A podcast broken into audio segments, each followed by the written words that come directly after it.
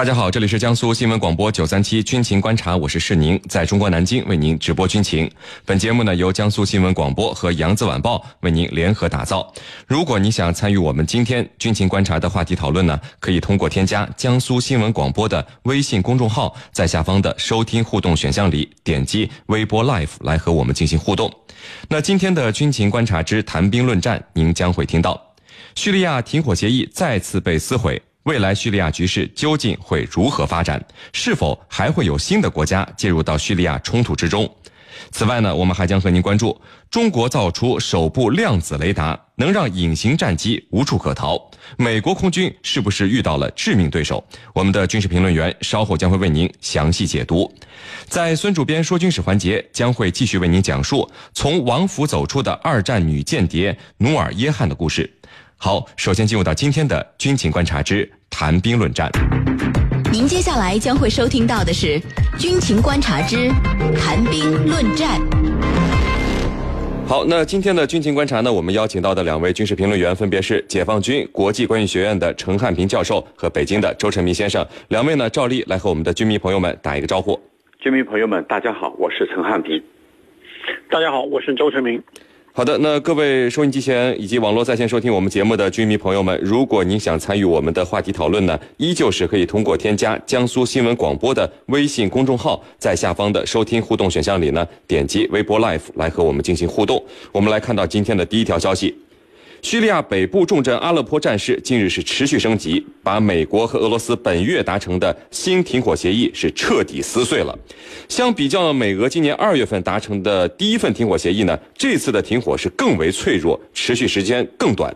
这次停火的失败，叙利亚局势将会朝着什么样的方向发展下去呢？美俄对于叙利亚的军事介入是否又将会有什么新的变化？会不会有新的国家参与进来？我们首先就来共同关注到这个话题。陈明啊，我们看到就是叙利亚军方在二十二号主动发表了一个声明，宣布重新对阿勒颇的武装分子展开军事行动，呼吁民众撤离武装分子的控制区。这个战事随后就升级了。这个政府军呢是二十四号从阿勒颇的武装分子手里呢夺取了一处巴勒斯坦的难民营。这武装分子在二十五号又再次把这个难民营给打了回来。那目前双方是围绕这个难民营附近在持续的在焦灼的战斗着。那这次的新的停火协议怎么就会这么突然被打破了？根据你的观察，你觉得是哪个方面在破坏停火，或者说压根儿就不想停火呢？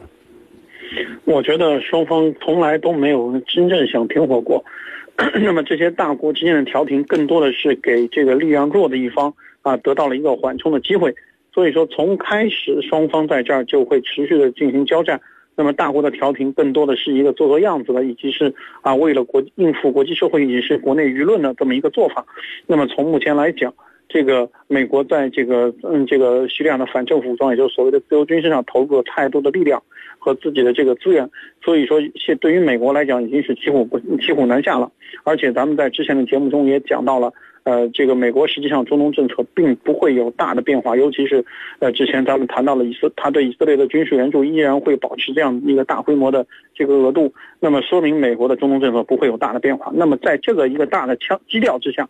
那么，美国援助叙利亚的反政府武装在这个叙北部进行持续的这个作战，是也是一个肯定会执行下去的政策。那么，在伊拉克，现在美军也会长期的存在这样的一个事实之下，那么美军啊，可能会利用现在一个相对比较有利的态势，因为对于叙利亚北部来讲，北部的土耳其是美国的盟友。那么伊拉克现在也是美国的盟友，那么在这个叙利亚的西边，以色列也是美国的盟友。那么这样一个相对一个比较呃包围的一个三面包围的态势，那么也有利于美国在叙利亚北部持续的啊制造一个事端，那么把阿萨德、把俄罗俄罗斯的这个主要的精力牵制在这儿。那么这个位置，那么俄罗斯的海空力量发挥的作用相对比较小，而且呢，俄罗斯的地面部队很难大规模的啊通过海运这个到抵抵达这个呃抵达这个叙利亚的战场，所以说。呃，在叙利亚战场上，嗯，美俄之间的博弈，那么可能更有利于美国。所以说，在从这几个角度来讲，美国肯定不希望阿富汗的战事就此啊，这个呃减弱下去，或者说是这个呃战况打得不激烈。所以说，对于美国来讲，更好的办法是能够持续的让阿勒颇。呃，这个战事成为阿萨德政权成为俄罗斯的一个持续的注血点。是您。嗯，好的。那程教授啊，这个停火是又一次失败了，这以后还会继续再有新的停火协议出现吗？叙利亚的局势接下来会怎么发展？您有什么样的判断？说说您的看法。嗯，那么叙利亚是否这个还会有新的停火协协议呢？我觉得目前呢是非常难以做出准确的判断的，因为叙利亚的问题它已经不再是叙利亚一国的问题，它牵扯到。海湾国家、地缘政治、域外势力在其中的博弈，同时呢，还有国际社会和极端势力的这一种对抗，所以呢，它是一个非常复杂的问题。那么未来的局势怎么发展？我有几个肯定。第一个肯定呢，就是叙利亚政府军对极端势力、对反对派的这一种军事打击，它是肯定要持续下去的。那么第二个肯定呢，就是海湾国家对叙利亚反对派的支持也会肯定。持续下去的，因为海湾国家必须要通过反对派之手来推翻巴沙尔政府，这个目的、目标和目的它是不会变的。第三个就是美国和俄罗斯这种大国对叙利亚问题的介入卷入也是不会停止的，这也是可以肯定的。那么第四个就是叙利亚民众的伤亡、人道危机会进一步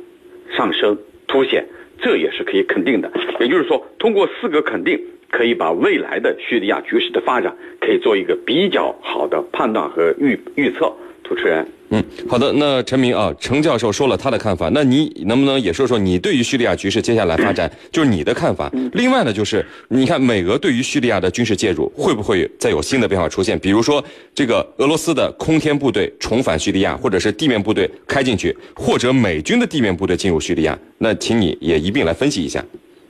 呃，我觉得美俄之间是会有一个 相应的这个一个妥协，那么就说是，呃，美军很几乎是不太可能说是派出直接的作战部队进入到叙利亚，因为。美俄之间肯定，他在这个伊拉克和这个叙利亚问题上会有一个相应的一个妥协，因为国际社会嘛，总体来讲还是斗而不破的这么一个呃局势，现在还没有到各方面直接撕破脸、互相这个进进入直接交战的这么一个状态，所以说我觉得美军进入伊拉克作战的可能性是不大的。那么俄罗斯陆军由于这个我们知道，他如果要从这个呃俄罗斯本土嗯这个运输这个兵力过来，那么我们看到之前运过来啊是走的这个呃黑海，那么。通过这个土耳其这个达达尼亚海峡，那么进入到地中海，最终把兵力运上这个叙叙利亚的领土。那么这条这这条交通线受到土耳其的这个沿途的遏制。那么尤其是达达尼亚海峡是非常狭窄的。那么如果在那边受遭到袭击的话，是很难有这个应对之策的。所以说，俄罗斯之前采用的策略是什么呢？用货轮伪装成这个，呃，运这把运兵船伪装成货轮，把这个部队和装备运过来。包括之前我们看到 S 四百，以及呢是俄罗斯这个，呃，空中那个航航空航天部队的一些配件，大的大型的配件和车辆，那么都是用这样的方式运过来的。那么这种运输的方式实际上是不长久的，也是很难持久的。所以说，俄罗斯也很难大规模的投入自己的力量，那么最多是投入一些特种兵。包括我们在看到一些媒体中也一直在讲，有俄罗斯的特种兵在这个叙利亚这个这个战场上活动，那么也就是这样的规模，那么更多的双方都需要啊使用大量的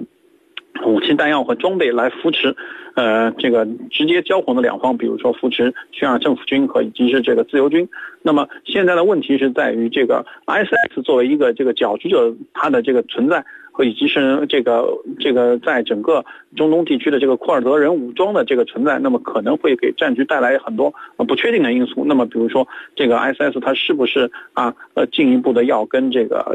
自由军的联合？那么是不是自由军和 IS 之间是不是也会发生战争？那么这这几波势力之间是不是和这个想要独立建国的库尔德人武装发生冲突？那么这些细这个细的一些具体的问题，很有可能会导致整个战场上啊互相联合和。合纵，那么会发生一些态势的新的变化，那么这些变化就很难啊，现在就下出结论，结论说是会出现什么样的一个战局的变化或走走势，这是非常复杂的。但是可以确认的是，美俄两方都不会投入太大的力量在叙利亚战场上直接下场。是您。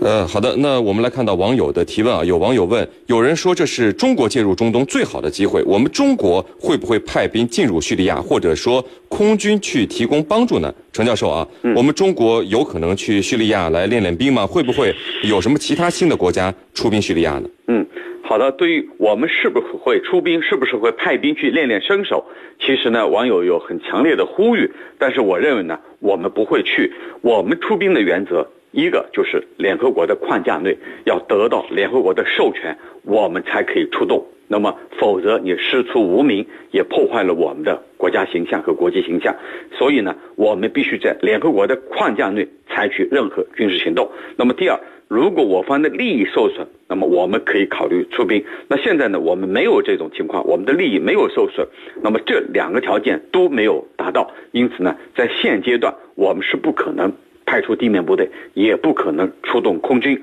那么，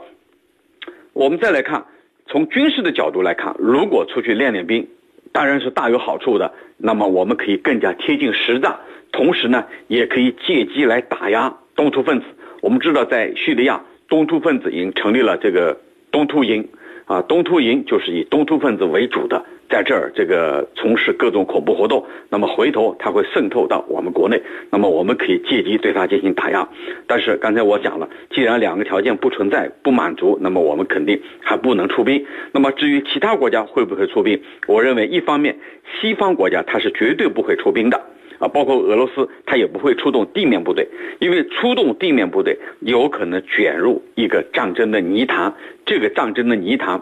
有深刻的教训的。比如美国在伊拉克最终是灰溜溜的走了，那么同时